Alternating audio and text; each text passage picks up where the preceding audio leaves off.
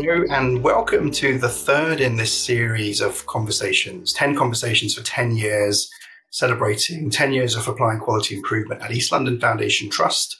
I'm really delighted to be joined by Marie Gabriel and Navina Evans for this conversation, which is going to focus specifically on the board's role in leading improvement. Many of you will know Marie and Navina already, but Marie was chair of the East London Foundation Trust board for many years, right at the outset of this journey from 2012 through to 2020. And Navina was the chief operating officer of the trust at the start of this journey and then moved into the chief executive role in 2016 through to 2020. So both have many years of experience at the board leading this journey. And it's a real pleasure and privilege to have you joining us for this conversation, Marie, Navina. Thank you for coming along and joining us. Thank you, Amar. Hi, Marie. It's really nice. Just your introduction has brought back some memories for us. Now, I'm really excited to be here and actually to be with two of my favourite people. Still really excited about QI and the power of it to create sustainable change, positive change. Wonderful. I know our listeners are going to have lots of interesting questions and curiosity about what it is about the ELF board that has enabled it to sustain this journey and to lead it over so many years. I wonder, Marie, whether you could start us off by thinking back to those early days.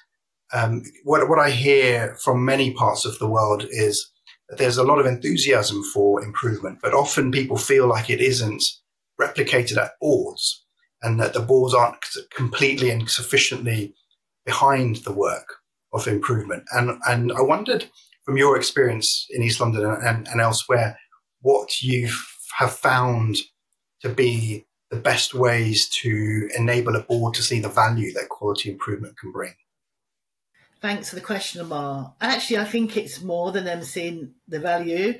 I think it's actually about them leading that discussion and seeing it as core to their work and core as part of everything that they do. So it was part of a conversation in East London that we'd already were having about how do we improve our services, how do we keep on doing well as an organisation and move towards an outstanding, effective organisation. And we had a really good debate about the what next and what that should look like. And we were really fortunate that people raised the idea of quality improvement. And we actually did quite a lot of work around, well, what kind of quality improvement do we want to do? What would be right for East London Foundation Trust? And the board led that conversation, that debate. We went off and looked at different sites. Some of you went to some very nice places in Europe. I went to cold places in the north. But to really see QI in action, to start to define what QI should look like for us at ELF and how it could be embedded in the way we do things around here, included some rather heated debates as well. Yeah, I remember those. And actually, Marie, when you talk about heated debates, it's because it requires a culture shift in the way in which teams and the board is a team really, and how you work. And for me, the heated debates were due to the fact that it was almost like insulting, as if we weren't trying our hardest to improve quality anyway. You know, people's life's work was looking after patients and delivering care. So when you introduce the idea of, you know, that we need to go and learn how to do quality improvement, it felt like a bit of a slap. And I think I was one of those people in the early days that didn't quite get what it meant. And what it meant really was a fundamental shift in our culture of leadership, of curiosity, of assurance, of scrutiny, everything that a board does, but right the way through the organisation. And that for me was the biggest light bulb moment.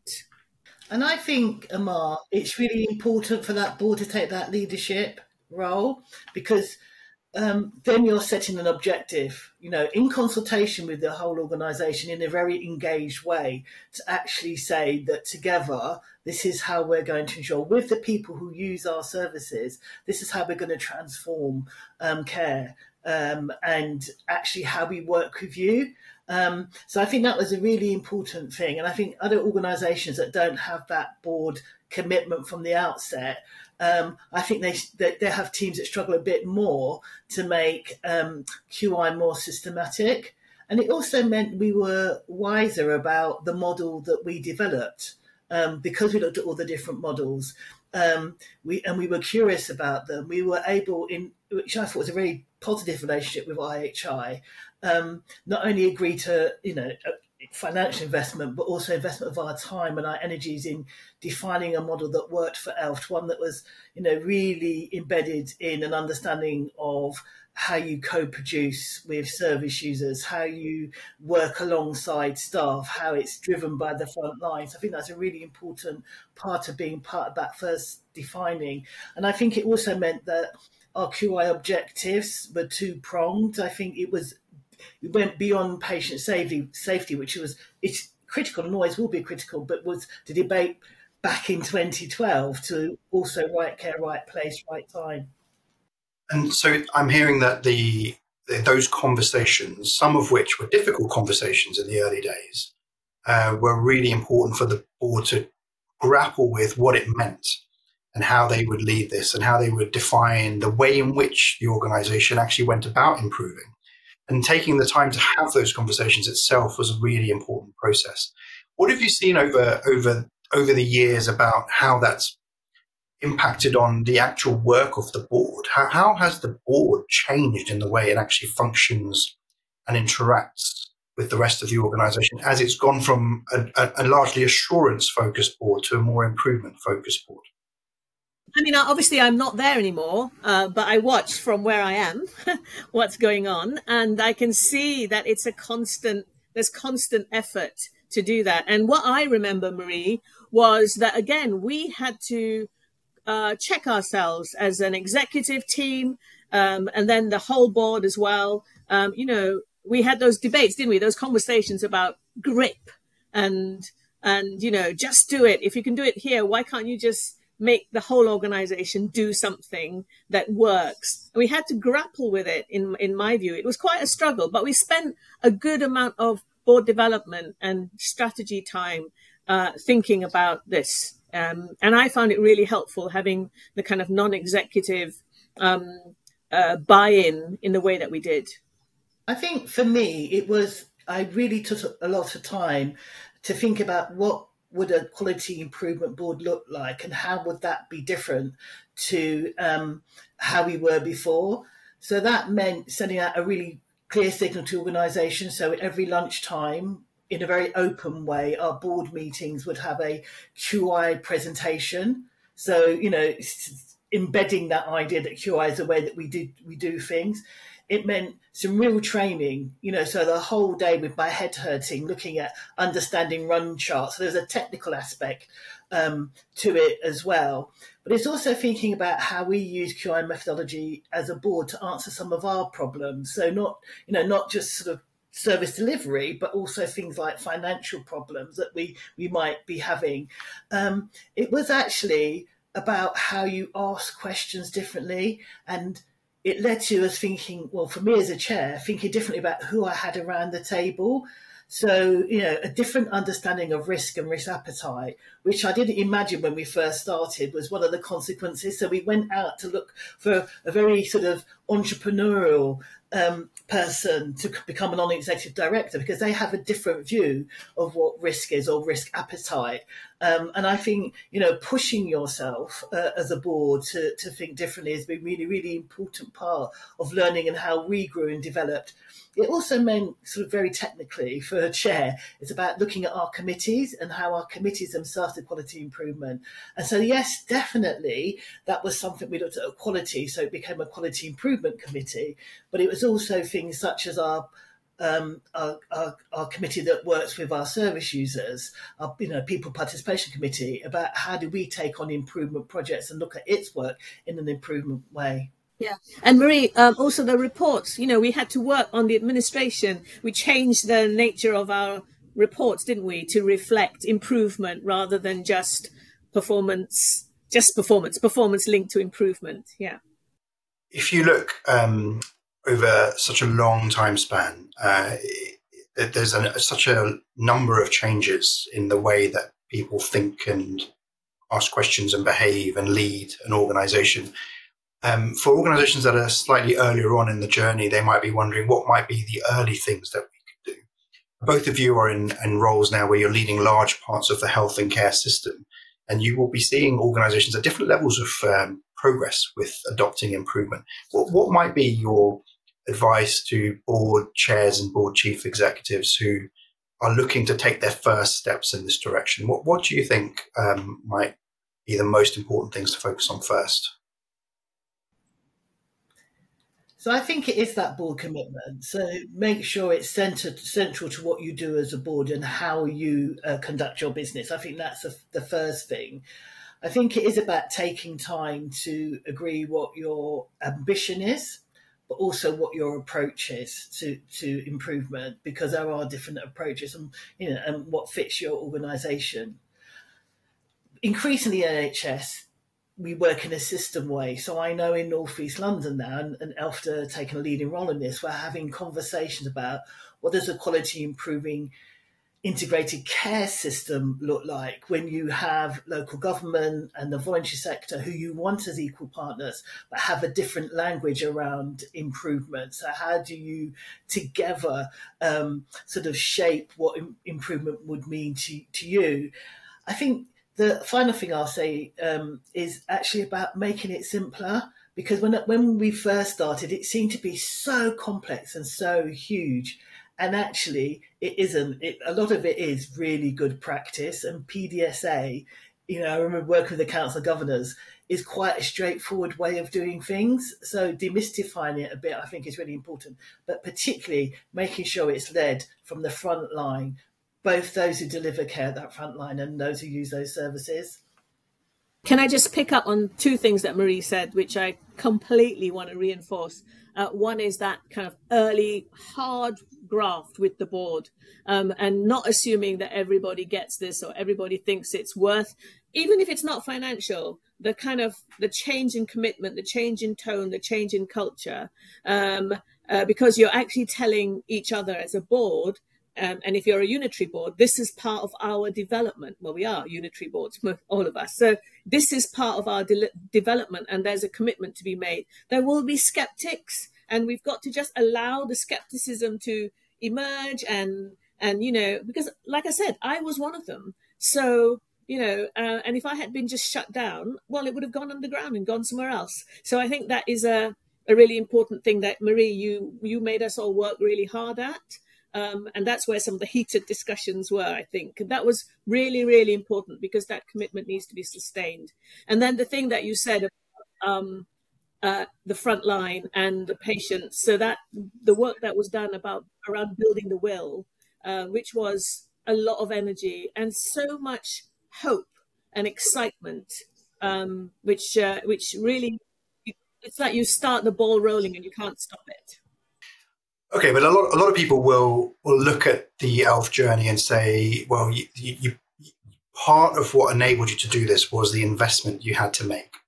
You had to put in some financial investment and some time investment to bring in the IHI to help, to create a team, to build expertise. Both of those things, finance and time, are pretty difficult to find these days. So Is this possible to do when we're as busy as we are today and with not as much financial resource perhaps to invest in something like this? So when you think about how much money an organisation has and actually the proportion that you need to invest, it's value, it's worth it. And also when you think about waste and how much we spend on not how much we would potentially save and how much we spend on not doing this kind of work. So I think there's a business case which can be made, which is in my view obvious. And similarly, in terms of time, we waste a lot of time, and so there is we get a gift actually of time once you start getting into this journey. But initially, it does feel like a huge commitment. That is true. So there's something about holding your resolve and making sure you're able to demonstrate that you're getting a return on your investment. I actually think now is exactly the time that we should be doing this. So money is really tight, and we're being asked to be more productive. How do you be more productive other than through an improvement approach? You know, because improvement is also about minimizing waste. It's about using your whole workforce and those who use services to actually say, where were we creating this waste? How can we be more productive? I can remember sitting down and our children and adolescent mental health services showing us the pathway, the really complicated pathway to get access, which QI enabled them to really streamline and make it easier for everybody, actually. And I'm, you know, and that did save money. You know, I know that at ELFT, we also use that methodology when we were thinking about becoming a more productive organisation. So for me, it's how can you not? Really, to be honest, because you need some tools to help with this thinking. And as money, I can't see improving over the next few years.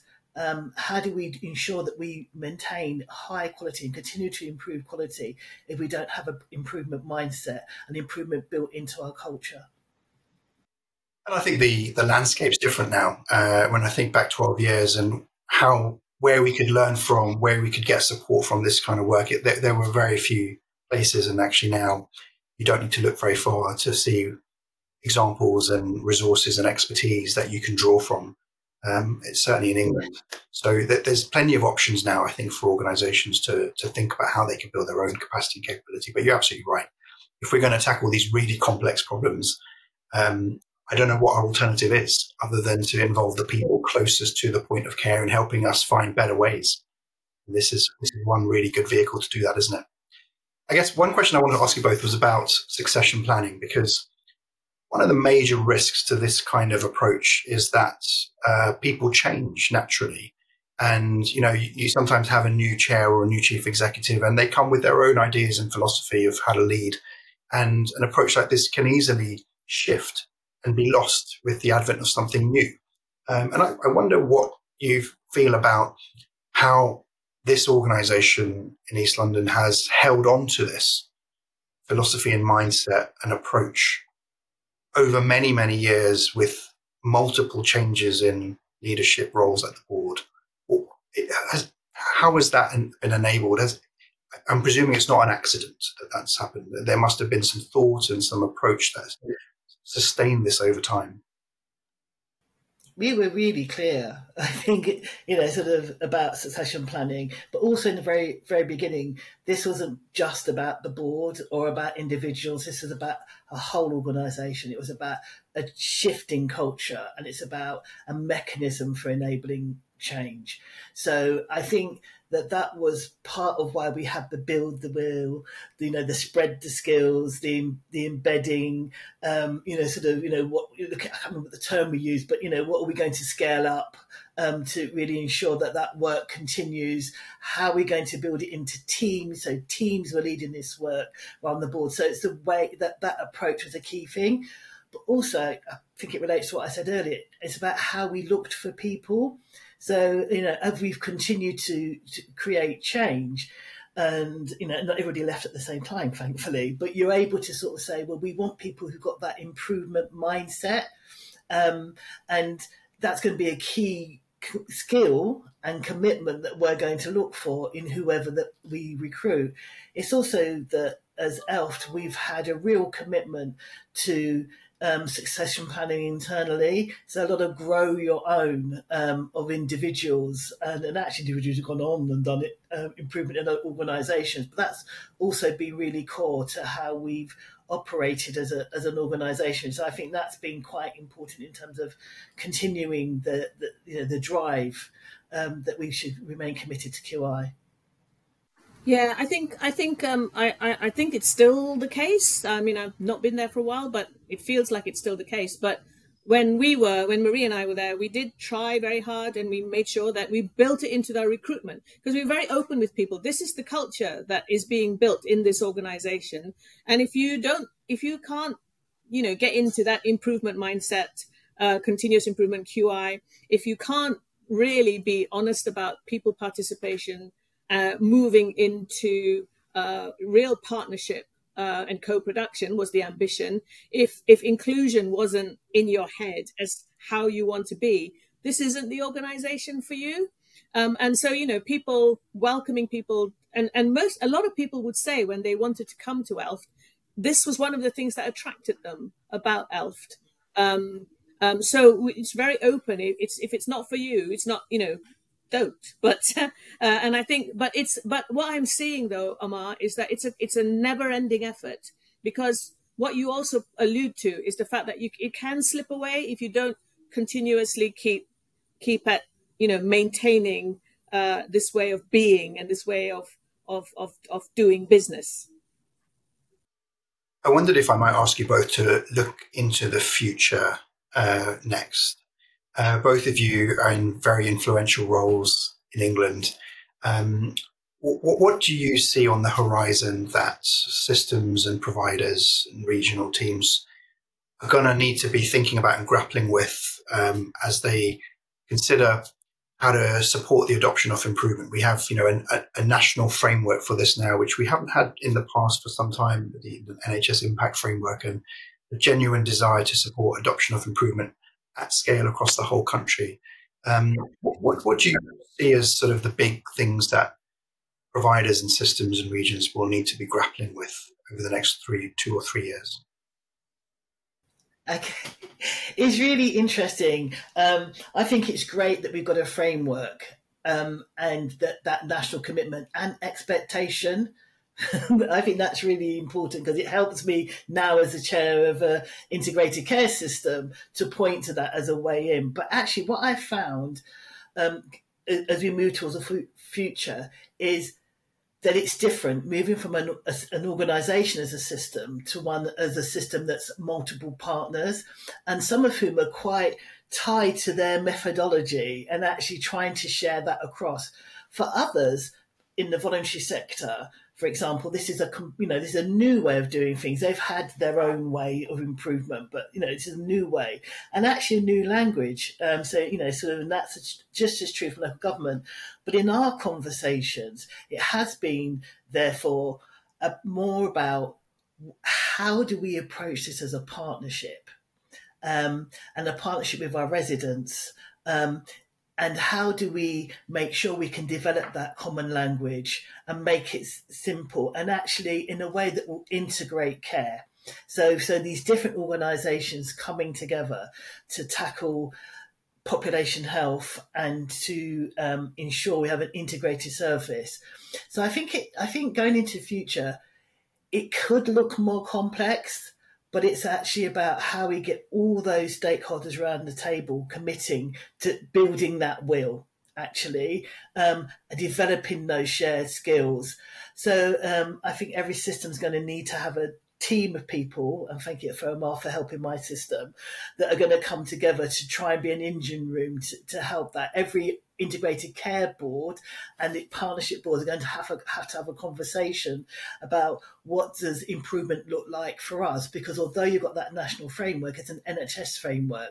So it's about working with people like Dennis Skinner at the Local Government Association to help us build that as a real national movement, because I do believe QI is a movement, a real national movement where we can see those better outcomes. I think integrated care systems with their 4 strategic aims actually they have to have an improvement approach, because it is about population health inequalities. It is about quality of services and wider determinants, and it is about partnership. Yeah. Marie, can I just to add to what you've absolutely outlined there, the national framework, I believe, is actually us beginning to respond to something that we know is coming, change. The way in which we deliver health and care, is changing, and it's changing in a way that we need to keep up. The way people live is different. The conditions that we live with, our expectations, the populations that we serve, their relationship with us as care providers is different. You know, the paternalistic relationship is not the way it's going to be in the future. So therefore, we've got to find a different way of providing the care that people need. And I think that this gives us a real opportunity. So the challenge, in my view, is for leadership. The second is a real challenge to the status quo. How do we do things differently? And the third is how we use our resources really wisely, because there's not going to be unlimited, and there shouldn't be, money, workforce, you know, medicines. We need to, this is all precious stuff. So the future is to find a way, and the QI way brings people together. It energizes people. It brings hope, and it makes everyone have a stake in doing the right thing with our resources. I think it's really exciting. I have had the privilege of working with both of you at ELFT for many years, and I've personally experienced just how supportive and encouraging you've both been. And I know how influential both of your leadership has been on this organization's journey. But I wondered whether you might just reflect a little bit on what you've taken with you beyond ELFT. And when you look back to your time at ELFT and some of the work you led in helping us become more and continuously improving, what memories do you still hold on to from that time that sort of continues to bring you joy and hope in the work you're doing now at much broader, larger scale? There's so many to choose from, but I'll pick three. I still remember individual stories that I can tell of small things that were done using this methodology that empowered our service users, their families, and our staff to make big difference. And how the wonderful, that impact of that was just wonderful. The second thing for me was how actually as a board, I think a lot of the success of the organization, financial outcomes, the learning culture, continuously wanting to improve and deal with problems and difficulties in a different way, that was really important to me and shaped me actually. And then the third thing for me was that it was so much fun. And we don't allow ourselves to have fun in the work that we do, but it's really important. And that's everybody, patients, service users, our families, the communities. I really think back with fondness. I think for me, definitely fun. And you know I love to have fun.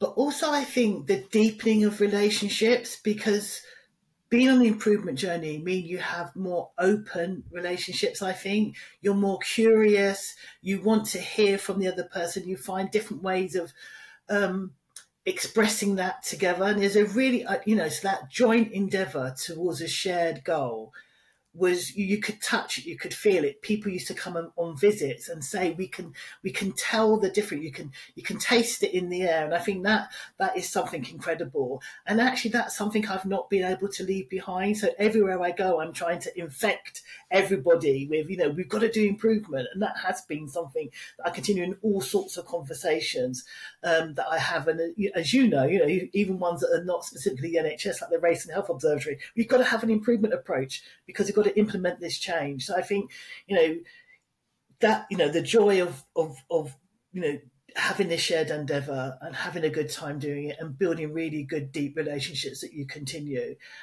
I think being able to take it into new organisations and new ways of work, new sort of systems and has been really, really good fun too. And actually the fact is that once you are involved in this movement, that you've got a fellowship. It sounds a bit religious. I don't mean it to, but it but it is a fellowship, and I'm not ashamed of being religious. But it's like a fellowship of people that I have met along the way, who I know I can reach out to, who will help and support, because we're all committed to achieving with our people and communities the best possible outcomes. So yeah, I don't feel like the ELFT journey is over. I think it's a continual one. It certainly is. And that's really powerful. Thank you both for sharing. It's been a real privilege to harness some of your nuggets of wisdom. I know how helpful they'll be for those who are listening from different parts of the world, different parts of the country, who are on a similar journey and are thinking about the same challenges that you've just helped us think through and given us some ideas and wisdom about. So Marie, Navina, huge thanks from me to you both for giving up the time to join us for this conversation. Thank you. Thank you. It's been reinvigorating for me too. So it's been lovely to have a great way to start off 2024. Fantastic. Thanks so much for listening and I hope to see you on the next episode.